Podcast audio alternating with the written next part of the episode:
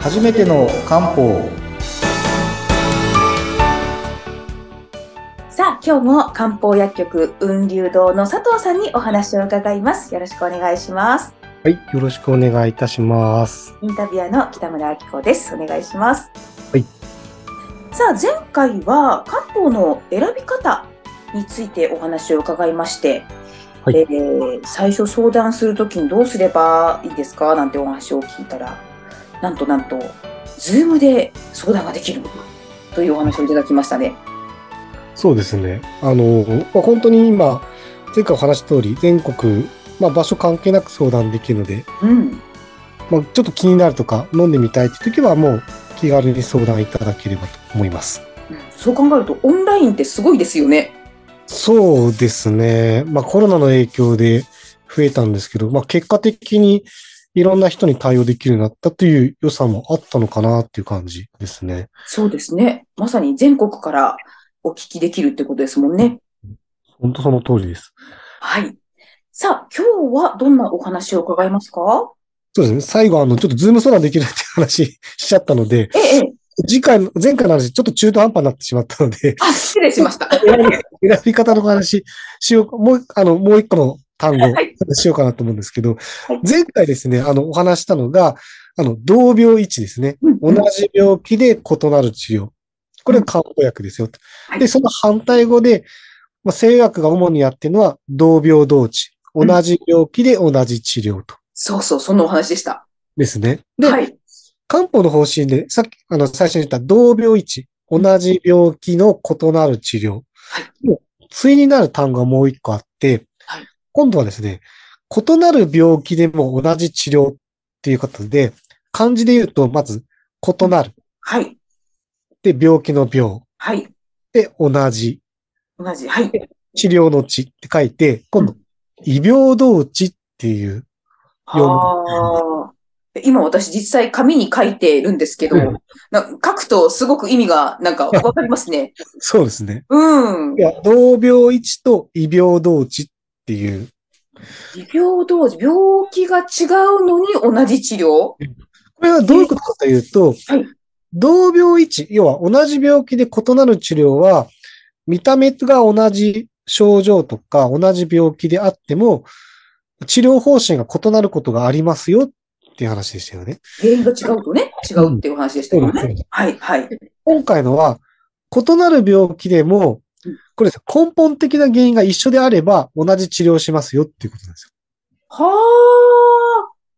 例えば、見た目が違っても、ええ例えばですよ。水分代謝が悪くなりましたってなった時に、はい A さんはそれが原因で、めまいがしちゃった。ー、めまい、はい。で、ある人は同じ水分代謝が悪くて、頭痛になっちゃった。うん、うん、うん。ある人は水分代謝が悪くて、人によっては、あの、消化不良になっちゃった。あーはい、はい。症状は全然違いますよね、見た目は。そうですね。めまいだったりうん、頭痛だったり、消化不良って全然違いますよね。ええ。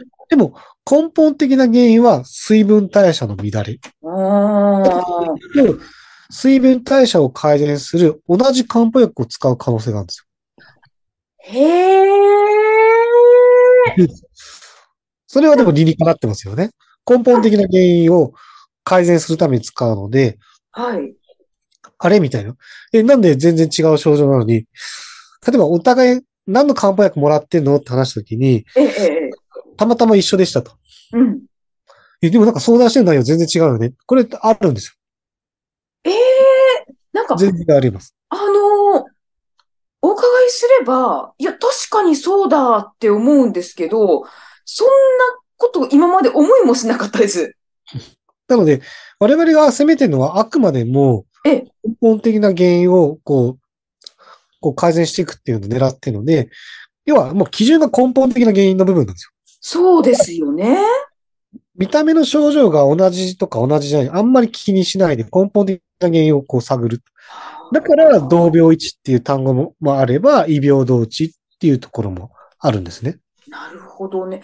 あの、まあ、原因が同じでも、表面に出る症状が違うっていうのは、これな、なんで違ってしまうんでしょうそれね。は当然、あの、その人の体質であったりとか、環境、そういう影響があるんですね。だからもうそれはさらに深い部分はあるんですけど、ええまずは根本的なこう原因をまず、こう、どれだけ除いてあげるか。でプラス体質をどうやって変えてあげるかっていう部分があるんですね。なので、その優先すべき漢方が、 今言った通り、ええ見た目違っても同じこと使う。これはあり得るってあ話です。あ、なるほどね。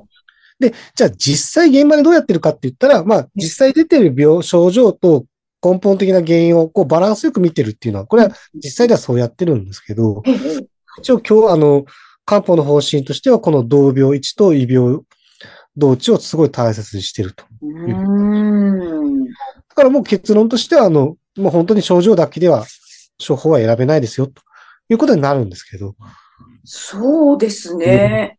あります。これはあれですね。あの、き、お話伺ってると、すごくその、患者さん、患者さんっていう言い方でいいんですか患あ、者はさんい。うんそうですね。患者さんがご自身の体と、なんかやっぱりよく向き合うということがすごい大事だなって思いました。そうですね。なので、えっと、漢方相談をすることで、まあ面白いなと思うのは、まあ東洋医学的なその健康の視点はい。が一個加わるっていう、東洋医学的に見て健康とは何かっていう、新たな視点が加わるは。いこれがその、じゃあ本当の意味の健康はっていう時に、まあプラスになることが多いかなっていう。感じうーん。そういう意味では面白いかなと思います。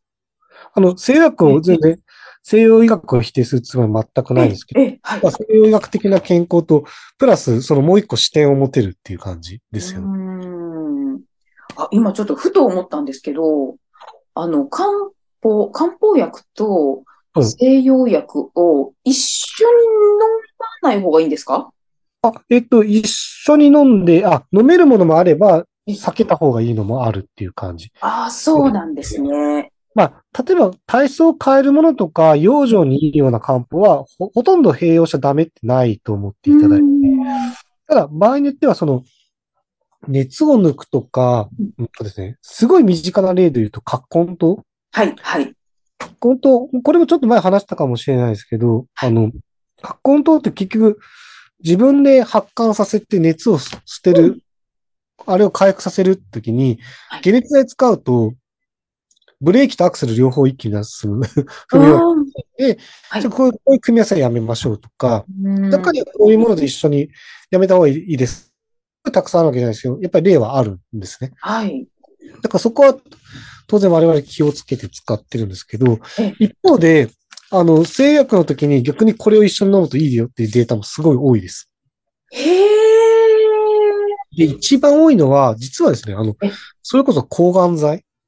抗がん剤、はい。抗がん剤ってやっぱ副作用すごい出るんです言けいますどよ、ね。で、抗がん剤使った時に出る副作用を漢方薬が軽減するっていうデータものすごいたくさんあるんですよそれは治療中の方にしてみればものすごい嬉しいですそうそうだね。例えば食欲不振になったらこれを漢方足した方がいいですよとか、はい。口内できたらこれがいいですよとか、あと、やっぱ足痺れてしまうとかあるんですけど、あー足とか、まあ手足の痺れはい。に起きた時にこういう漢方いいですよと。これは今すごい臨床データ多いんですそうなんですね。よ。で、全部が全部、あの、一緒にダメっていうわけじゃなくて、うまく両方使うことによって、こう、相乗効果が生まれる例も逆に今たくさんあるので、へえ。だからあの、ちゃんとうまく使い分けるとか、使い合わせるとか、うんうん、ってもらえればそれはいいかなという感じですね。へえ。結構そのね、抗がん剤治療で苦しむ方って多いいでや、すもちろんもちろんそうですね。それが少しでも改善できればっていうことで。へえ。なので、あの、漢方って、はい。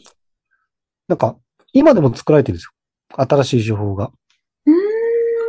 今でも千、あ、要は全部処方が1000年前、2000年前というわけじゃなくて、はい今でも新しい処方が生まれてるんですけど、いもう一つ、今でも使い方が増えてます。うーんいや例えば、もともとはこういう時に使う漢方だったのが、実はこういう時に使ったら有効だよねっていうことで、ええ要は使われ方も進化してるし、は処い方も進化してるっていう感じです。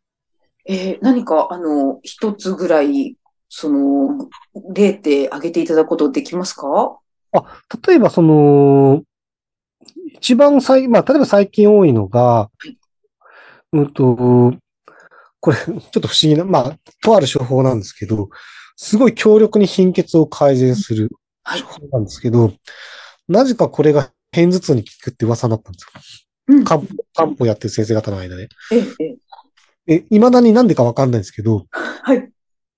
ほ本当に、あの、偏頭痛に効くことがすごい多くて、へでもやっぱりそれはちょっと貧血が絡んでそうなんですけど、いスマホとか使いすぎて、貧血気味の人の頭痛に、あの、使うと、すごい効く。でもこれはだって、もう私も知らなかったですよ。まさか、あの、まさかこれが頭痛に効くと思ってなかったし、実はそれを作っているメーカーさんも、なんでこれが頭痛に効くんだろうって言ってる感じなので、え。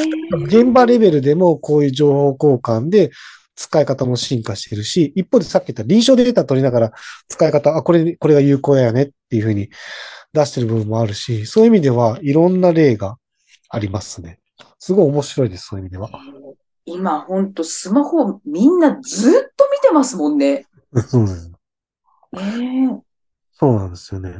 うん、それで結構本当頭痛になる方とか、例えばもうなんか目が、目がしょぼしょぼするとかなんか、そんな例はたくさん増え、増えてそうですよね。そうですね。まあ、スマホ実際脳に負担やっぱりかえ、かかかけてですね、スマホってスマホの世界とスマホ以外の世界ってすごい行き来早いじゃないですかはい。あの息がすごい高速な分、やっぱり脳に負担かけやすいんですね。うん。脳の血を消耗してるんじゃないかって漢方では言われてて、本当そういう意味ではうんうん、貧血用の漢方がそういう頭痛に効くっていうのは理にがかなってるのかもしれないですけど、やっぱりあの、実際効く人が多いんですよね。へーなんかそのスマホに限らずなんか最近のその新しいこう皆さんがこう苦しんでるとこなんてお話もぜひ聞けたらいいですね。